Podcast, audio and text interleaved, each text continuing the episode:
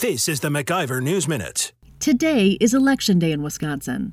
Voters will choose which candidate will advance to the fall election in the races for U.S. Senate, Congress, the Governor's Office, Attorney General, and various other state offices.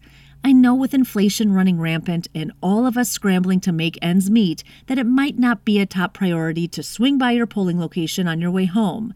But you need to vote. In our republic form of government, we get the politicians that we deserve. We pick, we decide.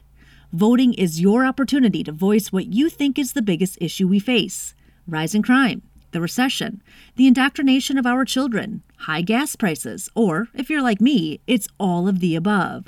So please take a few minutes out of your busy day and make your voice heard. Please vote.